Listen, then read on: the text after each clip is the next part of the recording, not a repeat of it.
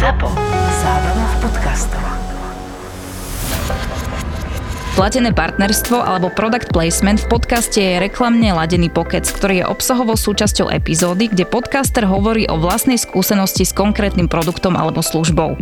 Trvá to vždy iba chvíľu a je to preto, aby mohli vznikať aj ďalšie epizódy tvojho obľúbeného podcastu. Príjem z reklamy je náš jediný príjem keď vieš mať ten správny vzťah s pohybom a s jedlom, že nepotrebuješ vycvičiť hamburger, alebo že nepotrebuješ teraz e, deň držať hľadovku iba kvôli tomu, že si sa zaprasil na grilovačke, tak e, vtedy si užívaš proste tú kvalitu toho života. Lebo cvičíš z nejakého dôvodu, ja cvičím teraz preto, lebo chcem byť uh, vitálny detko, ja mám v hlave proste to, že budem mať 75 rokov a budem zdvíhať činky a budem chodiť do lesa na túru. A to je pre mňa tak silná hodnota, že také nejaká hlúposť, že spáliť 500 kalórií, to ma vôbec nezaujíma. A to jedlo robím presne z toho istého dôvodu, že chcem ísť ľuďom príkladom a chcem naozaj byť v 80 90 proste fit človek. A nie len teda fyzicky, ale aj mentálne. A keď toto človek nájde tú hodnotu, tak ho nezaujíma také, že mať peknú fotku na dovolenke. Akože jasne, všetci chceme byť pekní, hej, a, a nie všetci sme. A, a, nedis, ne, ne, ne, nedisujem ťa, nedisujem ťa, neboj sa. To je iba tak. A, ale že, že uh, vieš, že, že to není tá silná hodnota. Preto ľudia zlyhajú v tom, lebo nemajú tú silnú hodnotu nastavenú. Že 90 až 95% zlyhá v tom chudnutí, lebo nemajú silnú hodnotu. Vieš, ani pre mňa to nebola dostatočne silná hodnota, keď som mal 14 rokov a schudol som tých prvých, ja neviem koľko to bolo, 15 kg, lebo proste som sa chcel páčiť babám. Lenže ty schudneš potom a čo? A čo ďalej? Ako v tom pokračovať? Lebo ty potom zistíš, že dobre, prídeš, to bolo medzi posledným ročníkom a ďalším ročníkom, hej, že, že cez prázdniny sa to udialo a potom vidíš, že baby sa na teba pozerajú, ježiš, pozri sa, vyzerá dobre, že schudol, hej. A čo potom? Vieš, keď nenájdeš tú správnu hodnotu, tak ďalší deň budeš pokračovať tom, čo si robil predtým. A dostane ťa to tam, Prečo si išiel do tej diety?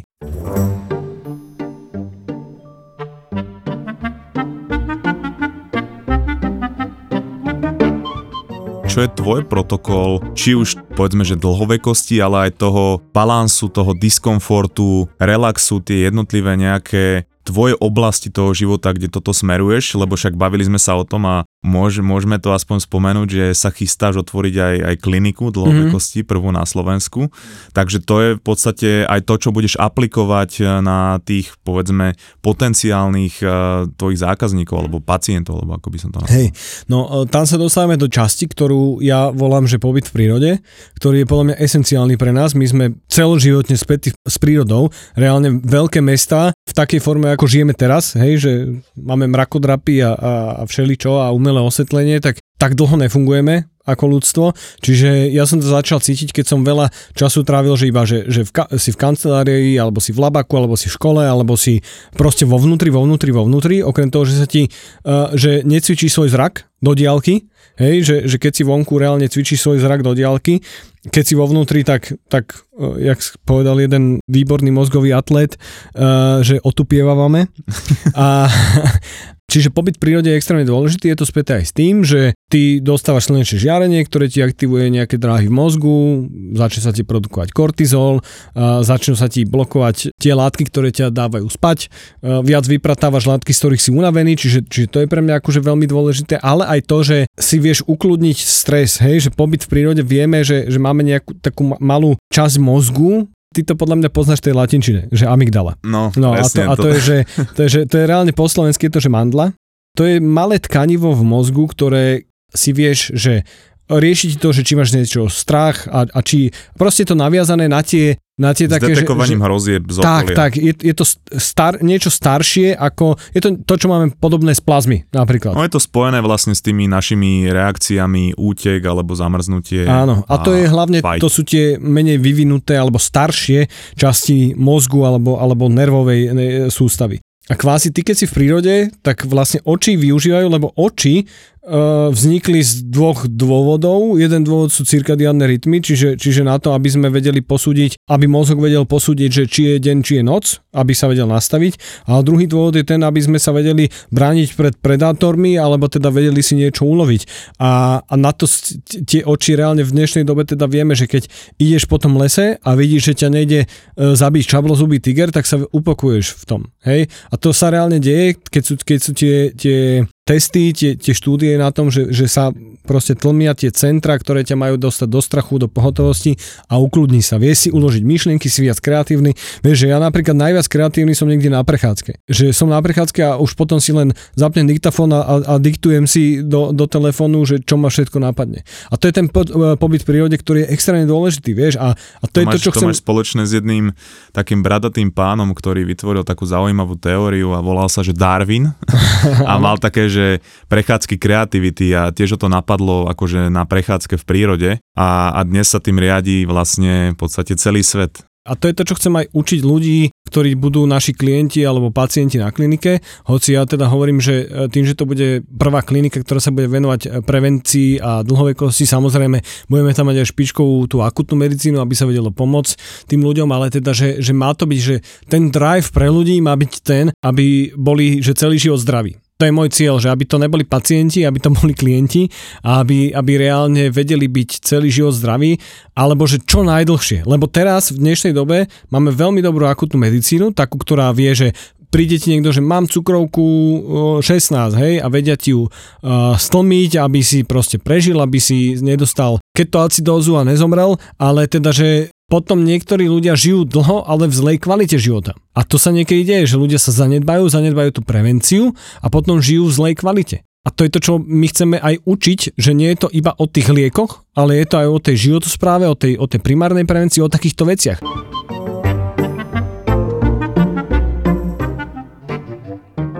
Mám pre teba fantastickú a revolučnú technológiu v oblasti klimatizácie. Celková doba prevádzky tejto technológie je porovnateľná s dĺžkou ľudského života a niekedy aj viac. A napriek tomu, že je vystavená poveternostným podmienkam, nepotrebuje skoro žiadnu údržbu. Funguje výhradne na solárny pohon a náklady na jej montáž sú len pár euro. No a táto famózna technológia sa volá, že strom. Čiže choď do lesa a daj si niečo, čomu Japonci hovoria, teraz čakuj ten prízvuk, shirinyoku, alebo terapiu prírodou, ktorá sa perfektne osvedčila v Japonsku pri boji so stresom a depresiou, pretože pobyt v prírode a takáto v údovkách terapia výrazne relaxuje tvoj nervový systém. No a partnerom tejto epizódy je SPP, ktoré vysadilo spoločne so svojimi zákazníkmi už viac ako milión stromov v chránených oblastiach Slovenska a viac nájdeš na www.spp.sk.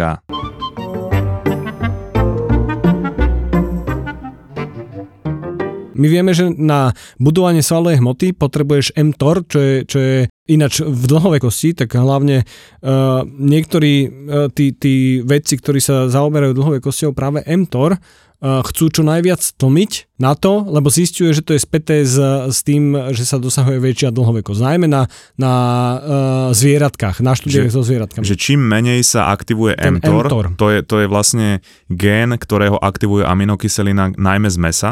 Áno, ne, ani nemusí byť z mesa, ale z, zo živočíšnych zdrojov najmä, ale napríklad aj v kukurici máš leucín, ale leucín je tá hlavná aminokyselina, ktorá keď prejdeš ten threshold tých gramov, tak sa ti aktivuje ten mTOR. A mTOR, preto aj jedno liečivo, ktoré sa používa na, na blokovanie toho mTORu, sa volá, že rapamicín, lebo, lebo to je aj, aj ten názov, že mTOR, to je malé M, veľké TOR, že, že memelien, čo je že cicav, cicavčí, target of rapamicín, že cieľ rapamicínu, tak e, ten liek sa zistuje, že keď sa podáva zvieratám, tak sa im predlžuje život. A masívne niektorým, že 30 až 40% No a toto, toto chcem povedať, že zistuje sa, že niektoré tieto aminokyseliny to robia. A, a potom vznikali také tie štúdie, že vzniká tam spojitosť tých BCAA a hlavne toho leucínu s tým, že ľudia sa dožívajú menej. Lenže to je, že zistujeme, že to není späté s tým, tak silno, ako sme si mysleli a je to v skutočnosti o nepomere s ďalšími inými aminokyselinami. A čo spraví to, že jeme potom viac kalórií počas dňa? To znamená, že sa nedostaneme do kalorickej reštrikcie,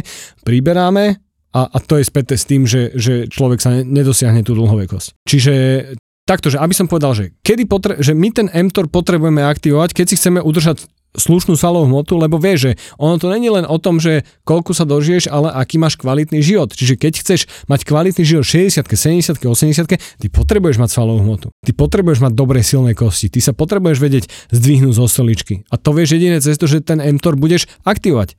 Čiže vieš, to sú presne také tie, že nemám rád také vy, vy, vyťahovanie cherry picking všelijakých informácií z podcastov a všelijakých rôznych rozhovorov a ten mTOR teraz všetci riešia, že, že je, je zlý a to, to je hlúposť. Ty ten mTOR potrebuješ, ale, ale najhoršie je, keď ho ľudia aktivujú celý deň že jedia strašne veľa kalórií, veľa mesa, veľa e, živočišných zdrojov potravín a teda, že stále, stále ten mTOR aktivuješ. Ale ty, vieš, ja keď si idem zacvičiť ráno napríklad na lačno, tak potom chcem aktivovať ten mTOR, aby som budoval svaly, aby som regeneroval tie svaly. A potom v kľude ho môžem aktivovať až niekedy za nejakých 5 aj viac hodín a, a tie svaly nebudem páliť. Hej, Chcel som sa ťa na to aj spýtať, pretože uh, ja si ešte pamätám dávnejšie, uh, keď som uh, pozeral Davida Sinclaira, on má dokonca aj svoj podcast. Uh, má tam, myslím, že nejakých len 10 epizód, ale a rozprávali tam o tom mTORe a on to vždy prezentoval tak, že že mTOR teda aktivujú tie aminokyseliny z mesa, že preto treba toho mesa jesť čo najmenej, ja neviem, či on náhodou nie je vegetarián.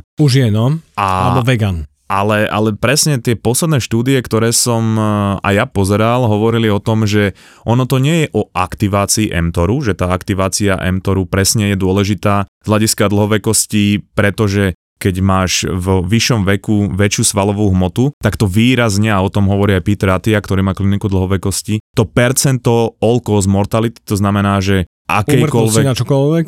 No, áno, áno. Tak e, tie svaly potrebuješ. A že to, čo škodí, je chronická aktivácia mTORu. To znamená, že na raňajky, keď si dáš, ja neviem, šunky, mesa, neviem čoho, na obed aj na večeru, ale treba povedať, že my na Slovensku máme takú kultúru, že to meso sa naozaj dáva skoro do každého jedla. Áno, ale to je späté s tým, že e, z toho postkomunistického systému, keď už nebola bieda, alebo z toho, že vieš, po, po prvej republike, že to meso bolo kedysi iba cez víkend, bolo v sobotu vybavené, tak teraz, že máme zrazu všade možnosť meso, nemusíš stať pred, pred uh, mesiarom dve hodiny, aby si dostal trošku ba- bravčového pliecka, tak uh, vieš, potom sa ľudia opustili a začali používať meso do všetkého. Ale to je akože to nie je len meso, to je, že, že je to späté s tým, že ľudia jedia potom viac kalórií a veľa jedia, vieš, taký, že ty keď prídeš do Ameriky, ja keď som bol v Kalifornii, tak som videl proste tých ľudí, ktorí tam chodili a tam, a tam máš kalórie v, v, vo fast foode, hej, keď sme boli, išli sme do San Francisca, v podstate nebolo nič, iba fast food, tak sme sa zastavili vo fast foode, lebo proste, že ideme sa nájsť.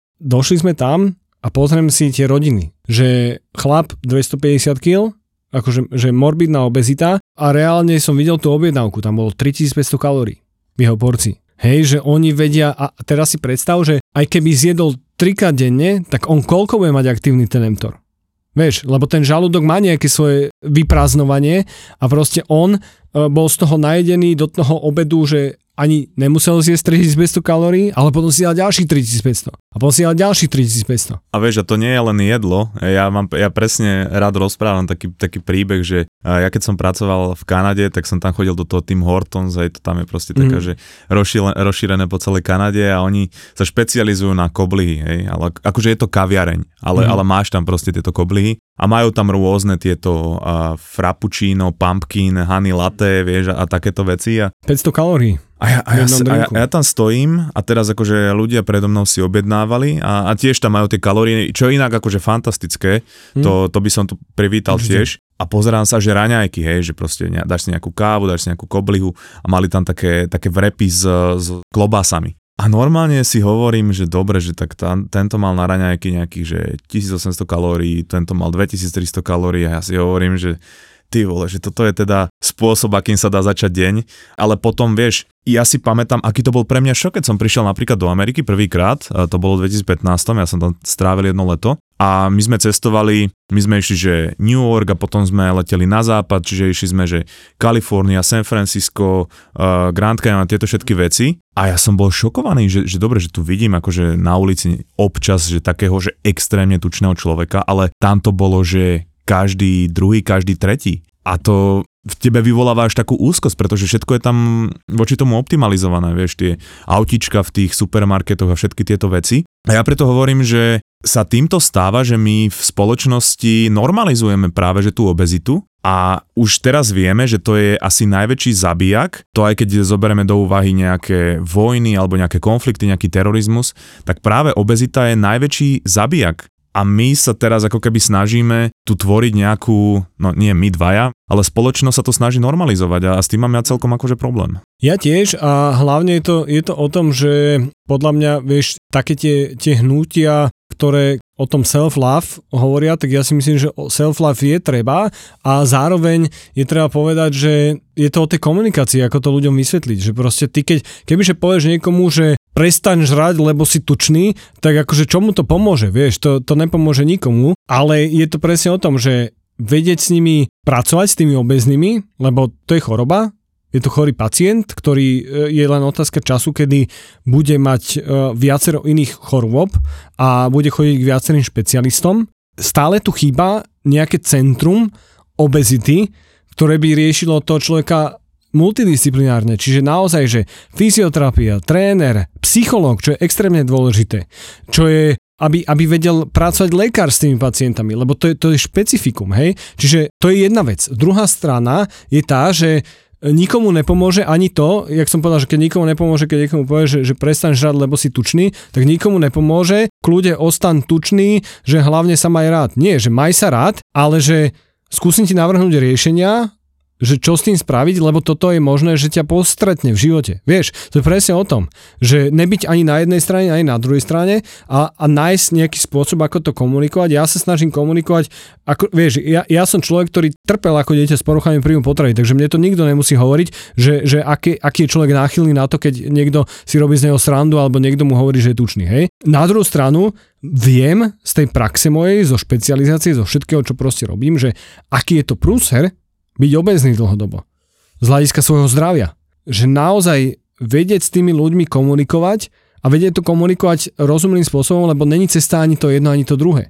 A zároveň, čo si myslím, že veľa, veľa obezných si, si myslí, že napríklad, že, že oni sa do fitka boja ísť. Hej, že oni sa boja ísť sami do fitka, lebo si, oni majú ten pocit, že sa im budú smiať. Ja som mal to isté ako dieťa, že kokso, že pôjdem niekde do fitka, som preto cvičil v pivnici u našich, že proste zo, zo zváraných hrázd a proste činiek všelijakých, uh, že, lebo som sa bál, že niekto si bude zo mňa robiť srandu. Vieš, ale ja teraz viem, som, uh, robil som vo fitku, praxoval som vo, fit, vo fitku, brigadoval som vo fitku, chodil som do fitka, chodím do fitka, mám fitko, viem, že to tak není, že ľudia absolútne práve, že naopak. Tí, tí tréneri, aj tí ľudia okolo proste povedia, že klobúk dole. Ideš niečo robiť so sebou, že si super. Vieš, že, že, že je to úplne inač.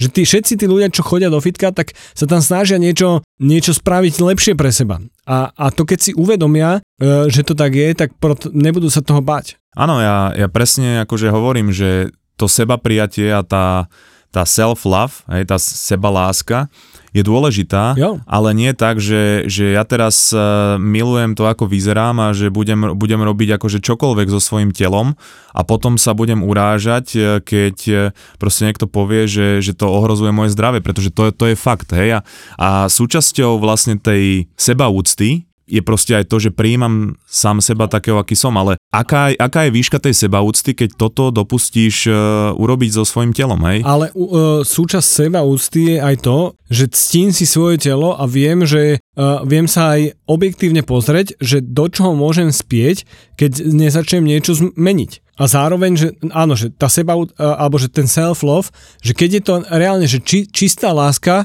ku sebe samému, tak proste chceš s tým niečo robiť. A samozrejme, že, že dobre, tak mám lásku k sebe k samému, tak uh, chcem ju čo najdlhšie akože predlžiť, nie? A, a čím, čím v podstate to telo viacej poškodzujem aj týmto, tak uh, tým sa ten čas skracuje.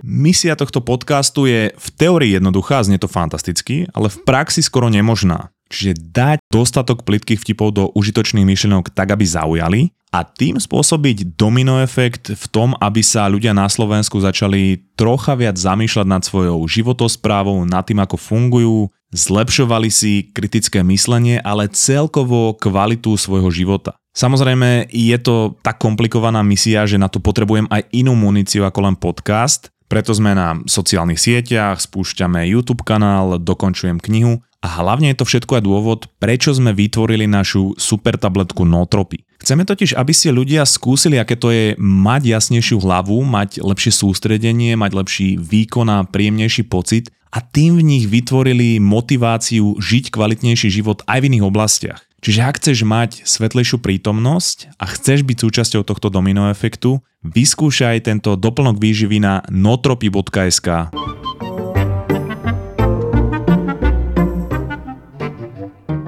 Ty si to viackrát spomenula a toto my máme vlastne spoločné, že, že ty keď si bol mladší, tak eh, si bol obeznejší, potom si mal poruchy príjmu potravy, tak eh, ako to teba poznačilo? Pretože minulý piatok sme mali taký event v Starej tržnici eh, od Forbesu, ale mali sme tam takú diskusiu a, a tá diskusia bola na tému, že nejaký že toxický sebarozvoj, že, že stále nevieš, kedy je dosť a stále ideš za tú hranicu a tak, a tak ďalej. A ja som tam rozprával o tom, že ja viem ísť ako keby za tú hranicu a viem sa prepracovať a ignorujem tie červené vlajky, pretože ja mám jeden z najsilnejších, alebo teda mal som, snažím sa to postupne meniť, ale mal som jeden z najsilnejších hnacích motorov, moje motivácie, hej, že, že či už to je pri projekte mozgovej atletiky, či už to je pri budovaní teraz Notropy, hej, to je firma, ktorú, ktorú máme, alebo, alebo Tolda, alebo písania knihy a to je ten uh, pocit menej cenosti. A ten, ten sa vyformoval z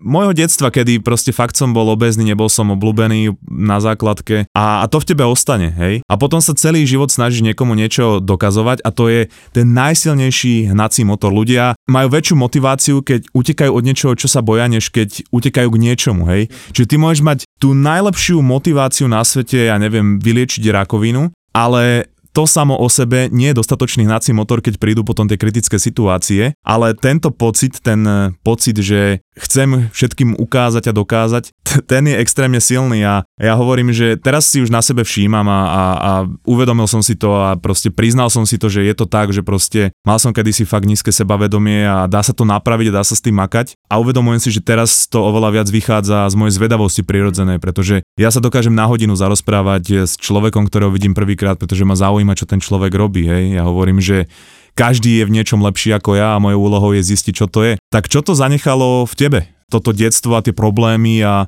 aj z toho psychického hľadiska, z toho mentálneho, lebo ty máš test tiež teraz XY projektov, máš centrum výživy, posielky, poradenstvo, konzultácie, teraz ideš tú novú kliniku zakladať. Mm, ja si dovolím povedať, že mňa by toto nebavilo, keby som nebol obezné dieťa, vieš. Že, že možno by som skončil, ja neviem, možno by som robil na internej niekde e, v nočnej a to by, tom by som bol spokojný, keby som nebol obezné dieťa. Vieš. A možno by som aj nebol lekár, možno by som, e, ja neviem, bol rušňou rodič, lebo to som chcel byť ako dieťa.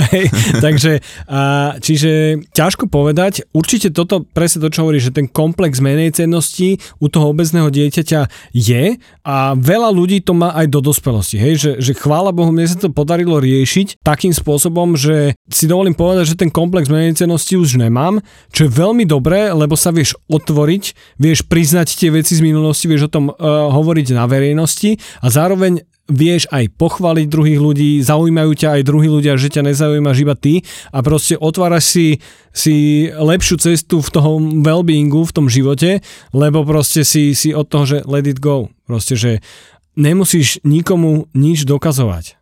Že to človeka strašne oslobodí, lebo vieš, že chceli sme dokázať chce, uh, proste rodičom, lebo, uh, lebo uh, som si vybral cestu, ktorá bola úplne neštandardná, nešiel som do, do nemocnice a chceš dokázať rodičom, že, že pozrite sa, že nechceli ste, aby som toto robil, ale že, že milili ste sa, pozrite sa, ako som na tom teraz dobre, hej. Ale potom zistíš, keď už nemáš tie komplexy, že proste, že to není dôležité. To v tom živote není dôležité. Potom v tom živote muža, ak sa rozhodne mať dieťa, je extrémne extrémny bod, keď sa mu to dieťa narodí. Že tie hodnoty sa ti proste prehodia. Že reálne to, že ty robíš niečo pre seba, tak eh, to není priorita. Ty robíš niečo pre kópiu tvojich génov. Vieš, že to je, to je brutálne to, čo v prírode je ten najväčší zázrak, tak zrazu ty vidíš, že, že robíš niečo pre niekoho iného. A keď to robíš pre niekoho iného, tak je to oveľa čistejšie, lebo pre seba to robíš iba z nejakých zišných dôvodov. Ale toto je niečo úplne nezišné.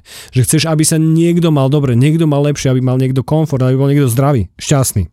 Čiže uh, kvázi, to sú také dva body, že prvý bod v mojom živote bol presne ten, že keď som zistil, že nemusím nikomu nič dosa- do, uh, dokazovať, lebo veľa ľudí rieši tieto, tieto hmotné, nehmotné veci, že akože takým, takým spôsobom, že podľa mňa, že podľa mňa je to o tom, že kto si chce dopriať nejaký komfort, tak si môže dopriať komfort, či už je to, ja neviem, že si kúpi uh, drahé auto alebo proste veľký dom alebo čokoľvek, ale že keď si ho kúpi sám pre seba a pre svojich blízkych, aby boli v komforte a aby boli, ja neviem, bezpeční v aute alebo čokoľvek, tak to je proste silná, dobrá hodnota a, a není to zlá hodnota. Ak si kúpiš auto, aby si proste machroval pred svojim kamarádom, tak to je pre mňa zlá hodnota, ktorá, ktorá ťa neuspokojí nikdy to bude stále chcieť niečo iné, niečo, niečo viac. Hej, že, že, a, a to je aj v práci, že keď to robíš pre druhých, tak nikdy sa neuspokojíš a budeš stále myslieť iba do budúcnosti a nikdy nebudeš v prítomnosti žiť a užívať si te, tú prítomnosť. A to ten mozog nedokáže žiť celý život v, v budúcnosti. Ty musíš vedieť produkovať tie látky aj, aj dlhodobo nie len krátkodobo, že si zdvihneš dopamín a potom ti klesne naspäť. Keď si kúpiš auto, hej, že, že teší sa, stupne ti dopamín, klesne ti a, a zase čo, vieš, za mesiac si pozeráš zase, že aké auto si kúpiš, vieš, proste, čiže vedieť žiť nejakým spôsobom v tej prítomnosti, vedieť si užívať to, čo proste, že, že teraz je krásny čas a, a užiť si to a, a mne sa to deje hlavne teraz, e, ja hovorím, že s mojim dieťaťom, lebo proste každý jeden deň vidím, jak brutálne rastie, ak to ide strašne rýchlo, že, že proste chceš žiť v, tom, v tej prítomnosti, lebo za chvíľku tie asi odídu. A, a potom budeš stále myslieť iba na budúcnosť a, a v skutočnosti sa z niečo nebudeš tešiť.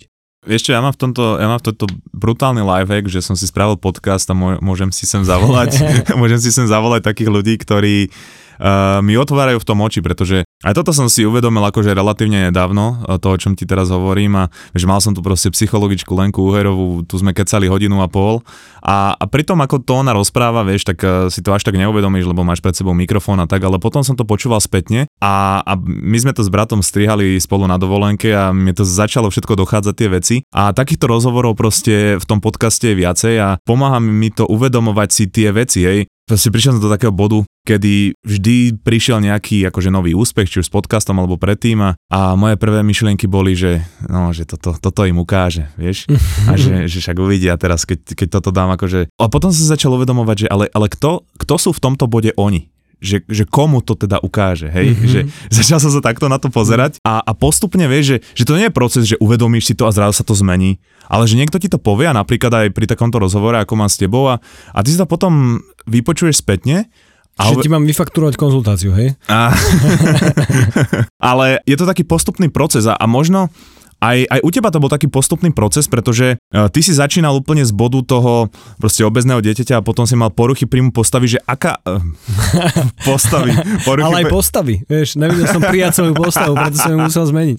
tak to sme Nová zadefi- klinická jednotka. To sme zadefinovali nejaký nový tento pojem medicínsky uh, že aký bol ten proces, že ty mm-hmm. si mhm. začínal z nejakého bodu, potom si sa posunul tam a potom sa to zmenilo až na medicíne? Ono to bolo tak, že vlastne chcel som nejakým spôsobom, že ten prvý človek, ktorému som chcel pomôcť, som bol ja a chcel som nejakým spôsobom nájsť kľúč, že prečo sa mi to deje. Hej, ja som obvinoval celý svet, vieš, to je ten, ten e, syndrom obete, že, o, že kamoši, ktorými športujem, celý deň som s nimi, jeme to isté a pozri sa, ja som tučný, oni sú není tuční, hej, že, že namiesto toho začať sa pozerať na, že iba na seba, a, a podľa so sebou sa porovnať, tak to nerobíš. Hej? Čiže ja som začal potom, že chceš študovať, lenže čo môžeš študovať v 99. roku, keď proste není poriadne internet, není nič, knižky, hej, že začal som sa učiť sám na sebe, čiže spravil som strašne veľa omylov, strašne veľa pádov, strašne veľa kiksov, joje efekty, všetky diety som vyskúšal hlúpe šeličo, hej.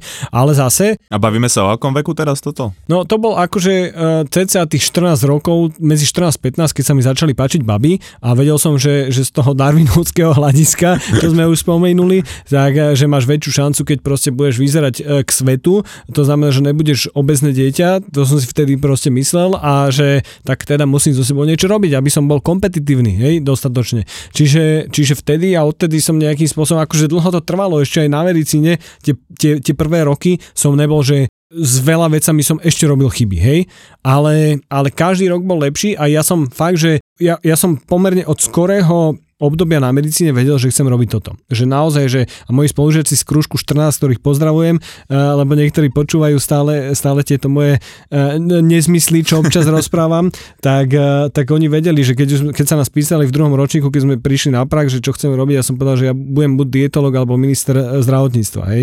A, ale teda, že, že fakt, že tá dietológia ma extrémne bavila, extrémne naplňala a ja som v každej jednej čokoľvek sme sa učili, som hľadal niečo, že čo tam bude o výžive. A bolo tam strašne málo toho na medicíne na výžive, ale že chcel som pomôcť sám sebe. Tá prioritný cieľ bol, chcel som pomôcť sám sebe. Ale keď chceš pomôcť sám sebe, tak, ťa, tak si v tom neustále nonstop, vieš. A potom, keď, keď sa naučíš, že, že ťa to začne fascinovať a začneš tomu rozumieť, tak ty vlastne už nepracuješ. Vieš, že, že ja som si to uvedomil, ja som napísal taký post na sociálnych sieťach, že, e, lebo fakt, že x veľa ľudí mi píše, že, že ako to stíhaš, vieš. A ja hovorím, že 16 hodín denne užívam to, čo robím a 8 hodín snívam o tom, že, si to, že v tom zajtra môžem pokračovať. A to je reálne pravda, sa môžeš opýtať moje ženy, že, že ja proste non-stop robím a to není, že, že robota, to není, že ťa to unaví. To je to, že, že ja sa teším, keď si večer prečítam ten článok, čo som si uložil na, na tom chrome, vieš, že proste, a to je tá extrémna výhoda oproti niektorým iným ľuďom, ktorí robia iba preto, aby, aby zarobili peniaze alebo čokoľvek, aby proste prežili, pre teba to není práca. Čiže dokážeš zvládnuť oveľa viac a mastruješ sa v tom jednom, čo chceš robiť a keď sa v tom mastruješ, tak vieš oveľa efektívnejšie pracovať. Hej, že napríklad kebyže začínam teraz čítať štúdie, tak sa z toho zbláznim. Lenže ja som, ja som bol vychovaný na Slovenskej akadémie vied na Ústave experimentálnej endokrinológie a biomedicínskom centre, kde sú extrémne dobrí vedci. Tam boli ľudia, ktorí boli uh, v USA, v, v National Institute of Health praxovať, čo je na, najkvalitnejší inštitút a, a proste tí ma naučili čítať tie štúdie, čo teraz z toho profitujem, lebo ja viem akože v rýchlosti pozrieť, OK, táto štúdia je nadizajnovaná hlúpo, nemá to žiadny zmysel. Alebo tu je e, titulka, abstrakt, že takáto korelácia vyšla, ale v skutočnosti vieš porovnať, že prečo to tam vyšlo a že to nemusíš použiť. A preto, vieš, keby som teraz s tým začal, tak mne to môže trvať 10 hodín, to čo mi teraz trvá 30 minút. A to je to, že keď mastruješ jednu vec, ktorú proste chceš robiť, tak, tak zrazu v tom si efektívnejší. Takže minister zdravotníctva už vypadol Dúfam, že nie. Dúfam, dúfam, že nie. Nemy, nemyslím si, že je na to politická pôda taká, aby tu bol niekto, kto uh, reálne robí niečo aj pre ľudí.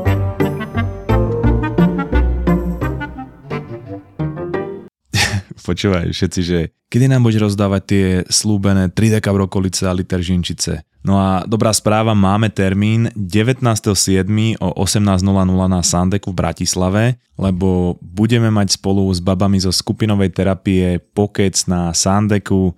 Bude to také príjemné letné posedenie a budeme sa baviť o tom, že ako urobiť krok do neznáma, čo to znamená pre človeka aj na vedeckej úrovni, čo to znamenalo v našich životoch No a prídi si pokecať, dlho som ťa nevidel, možno ti dám aj príručku o tom, ako byť primitívny, čiže nemusí to byť len brokolica alebo žinčica, môžu to byť aj tupé reči. Odkaz na tento event nájdeš v popise epizódy, tešíme sa.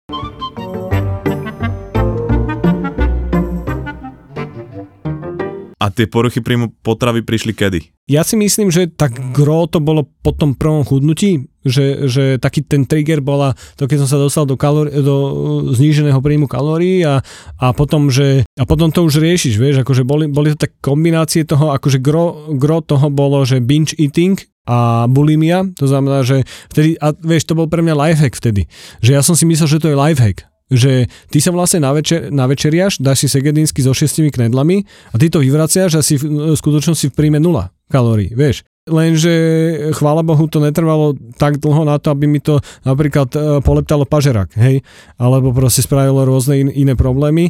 Čiže vtedy to nejak začalo, a, ale ako keby, že dlho trvá potom, kým človek nájde ten dobrý vzťah s jedlom aj s, aj s pohybom. Že ono, ľudia sa nevyliečia hneď, keď prestanú proste vrácať, alebo keď e, sa, sa vyliečia z, z kritickej mentálnej anorexii, ale často musia na sebe pracovať, že roky, roky a vedieť to nejakým spôsobom mať pod kontrolou, lebo podľa mňa to je, ja si myslím, že to je, nie je vylečiteľné, ako keby, že v tom hľadisku, že, že nech sa stane čokoľvek, akýkoľvek, akákoľvek situácia, že zrazu, že sa ti to nevráti. Podľa mňa veľa ľuďom sa to môže vrátiť aj, aj neskôršom období, len treba vedieť, ako na to reagovať a treba vedieť to mať pod kontrolou.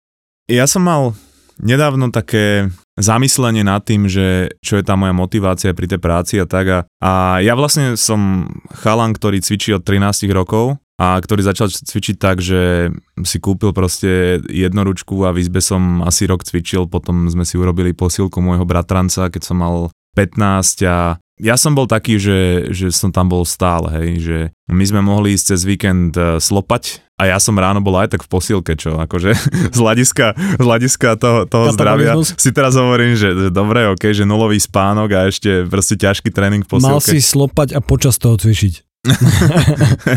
hej, no. A to bola presne tiež tá motivácia nejakej, že možno menej cenosti, možno som chcel, aby sa baby o mňa viacej zaujímali a, a toto vydržalo akože relatívne celkom dlho a, a možno aj také šťastie, že, že tam tá motivácia bola taká silná, pretože už som si potom na tom vybudoval závislosť a vždy, keď som na, z toho na dva mesiace vypadol, tak eh, proste som sa cítil zle a, a teraz to mám tak rovnako, že už si to neviem predstaviť, ale začal som sa zaujímať viacej o tú dlhovekosť, či už uh, Huberman, Atia alebo Sinclair. A ten Atia hovoril o, takej zaujím, o takom zaujímavom koncepte tej marginálnej dekády, hej, že to je posledných 10 rokov tvojho života a ty v podstate nikdy nevieš, kedy začnú, že kedy je ten prvý deň, ale vieš, že si asi v tej svojej poslednej dekáde a že ako by si chcel fungovať, že predstav si to, že on má tú kliniku dlhovekosti a keď tam prídu tí pacienti, že, že dobre, že chcem sa dlho dožiť a, a, a on sa, toto je tá vec, že oni si zadajú cieľ, že čo všetko uh, chce vedieť robiť v tej poslednej dekáde, čiže sa ich spýta, že asi 50 otázok, že toto musí byť strašne detálne zadefinované a od toho sa odvíjajú potom tie ciele. Hej? Čiže keď on povie, že, že dobre, že povedzme, že chcete v tejto marginálnej dekáde vedieť venčiť psa, vedieť behať, vedieť robiť toto, toto, toto, tak potrebuješ mať asi takéto VO2 max, potrebuješ mať asi e, takéto rezervy uh, stability, hej, a toto všetko potom zmerajú, ak to je merateľné a potom povedia, dobre, že keď chceš mať v 70 takúto hodnotu, tak musíš mať takúto hodnotu v 50 takúto v 40 v 30 a pozrú sa na tú hodnotu teraz a povedia, OK, tak teraz uh, ti tam chýba proste toľko to a potrebujeme sa dostať na túto hodnotu. A ja som si začal uvedomovať, že, že ja chcem nie, že dlho sa dožiť, že áno, samozrejme chcem sa dlho dožiť, ale chcem mať tak rovnako dlho ten život kvalitný. Chcem sa vedieť hýbať, chcem vedieť športovať a najmä v tej marginálnej dekáde. A, a mali sme v tomto období taký, taký prípad, že uh, náš dedo, uh, tak on jednoducho, on mal akože svoj dom, žil sám, uh, babka zomrela asi pred 10 rokmi a a on to vtedy tak nejako proste vzdal, hej, on proste celý deň sedel u, u televízora, pozeral šport, hokej, minimálne sa hýbal, minimálne sa socializoval a proste dospelo to do bodu, kedy on sa už pomaly ani nevedel hýbať, mozog absolútne degradoval, hej. Však čo sa stane s tvojim mozgom, keď 10 rokov v kuse pozeráš celý deň na televízor a proste museli sme mu dať 24 hodinovú opateru, hej, potom proste doktorka povedala, že, že musí proste mať stále, čiže museli ísť do domova dôchodcov, tam si ťažko zvykal a, on bol stále presne, alebo teda stále je v takom tom by som povedala, že nastavení obete, že, a, že musí mať šťastie a že, že mám asi, ja neviem, že zlé, zlé šťastie, zlé gény, zlé toto, toto, toto, ale to, aby preto niečo spravil, e, tak e, proste nechce sa mu ako keby. Vieš, ja sa na to pozerám a hovorím si, že, že nechcem nechcem to dopustiť, hej, že, že proste je mi to ľúto, lebo je to pre mňa dôležitá osoba, ale neviem s tým človekom pohnúť. A, a pozerám sa na to a hovorím si, že, že chcem, aby moja marginálna dekáda, a ja neviem, či on je v marginálnej dekáde, ale, ale už teraz e, to nevyzerá dobre, hej, že chcem, aby vyzeralo úplne inak. A nechcem, nechcem proste e, to takto vzdať. A, a tým, že sa zmenila moja motivácia a moja hodnota v tom, že prečo športovať, pre, prečo cvičiť, ja už nikdy nebojujem s tým, že či sa mi chce ísť do posilky, alebo sa mi nechce, alebo či sa mi chce ísť zabehať, alebo nechce, pretože to nevychádza z nejakej proste takej, že á, chcem sa páčiť babám, alebo ja neviem čo, hodnoty nejakej menej cenosti. Vychádza to z toho, že to robím pre seba za 30, 40, možno 50 rokov a, a je to úplne niečo iné. Ja si vždy nastavujem takých tých 10 rokov dopredu, to znamená, že fakt už od takej 25-ky uh, som mal nejaký plán, že ako budem cvičiť v 35-ke a v 35-ke cca mám plán, ako cvičiť v 45-ke, vieš, lebo, lebo ty nemôžeš rátať, že proste budeš robiť full blast na tréningu, budeš proste nad hlavu zvíhať 120 kg alebo,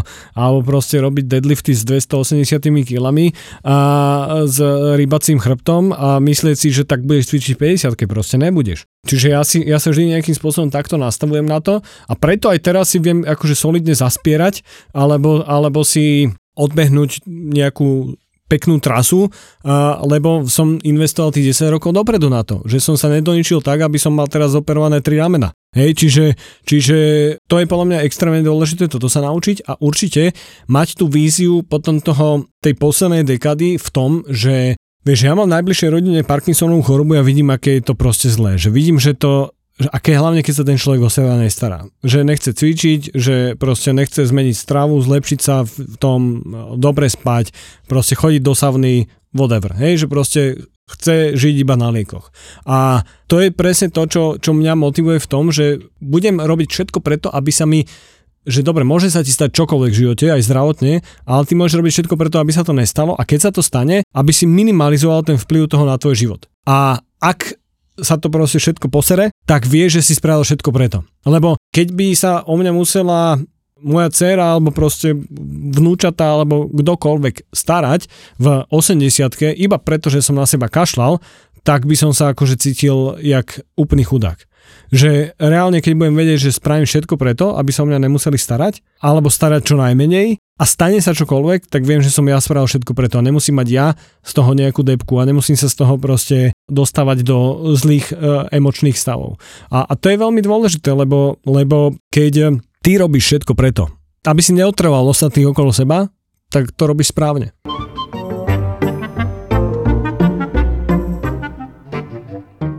Ty máš svojich pacientov, klientov v centre výživy a, a máš aj svoj podcast, máš proste uh, nejaké prednášky a komunikuješ s tými ľuďmi.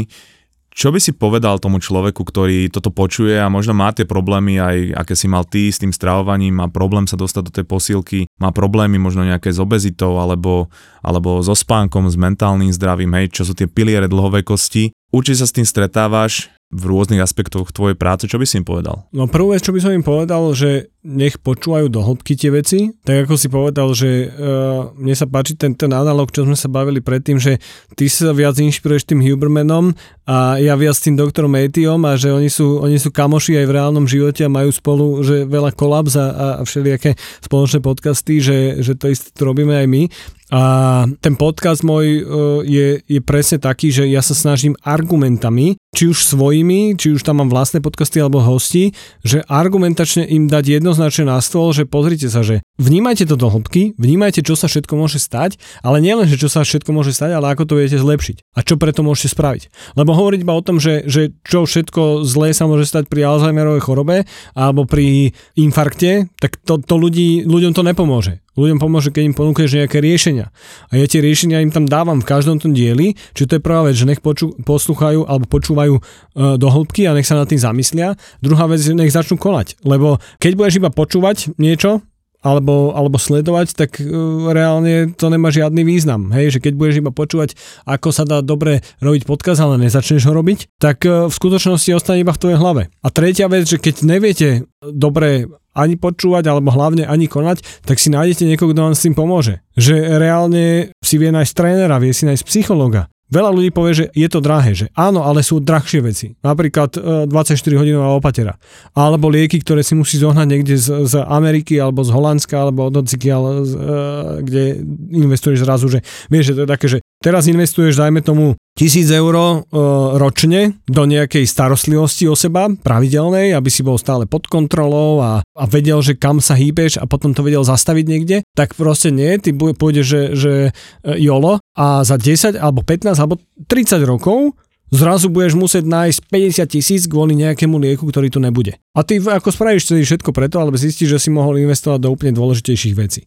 Vieš, a to je ale aj otázka tých hodnot znova, hej, že veľakrát som počul, že keď, keď tréner povie e, niekomu, že bude to stať toľko to, toľko to, vieš, a ten druhý človek má na stole kľúče od Porsche a, a povie, že to nemyslíte vážne, že to, ja toľko nezarábam za hodinu, hej? A, ale reálne si uh, vie hodiť, uh, ja neviem, že uh, výbavu do, do toho auta za 10 tisíc navyše, hej? Ale že nevie do seba, lebo to, to sú tie hodnoty tí ľudia proste niektorí nemajú dobre nastavené hodnoty. A to ti vie tiež pomôcť niekto, to ti vie pomôcť psycholog, to dostať z teba, vedie ti vysvetliť, uh, že, že čo reálne tá správna hodnota je. Akože, vieš, kto sme, aby sme povedali, čo je to správna hodnota, ale zase naopak, kto by sme boli, keď sme nevedeli povedať, že to zdravie seba a, a blízkych má byť tá naj, najväčšia hodnota. Lebo akože vieme, že to tak je. Že klamali by sme seba, kebyže povieme, že iná hodnota je vyššia. Minulý rok sme zo ZAPO mali obrad 445 590 eur a urobili sme zisk 125 594 eur, čo je medziročný nárast o 102%. o 102%. Hľadáme investorov, ktorých baví to, čo v ZAPO každý deň robíme a veria, že o pár rokov môže byť ZAPO audio Netflixom nielen na Slovensku.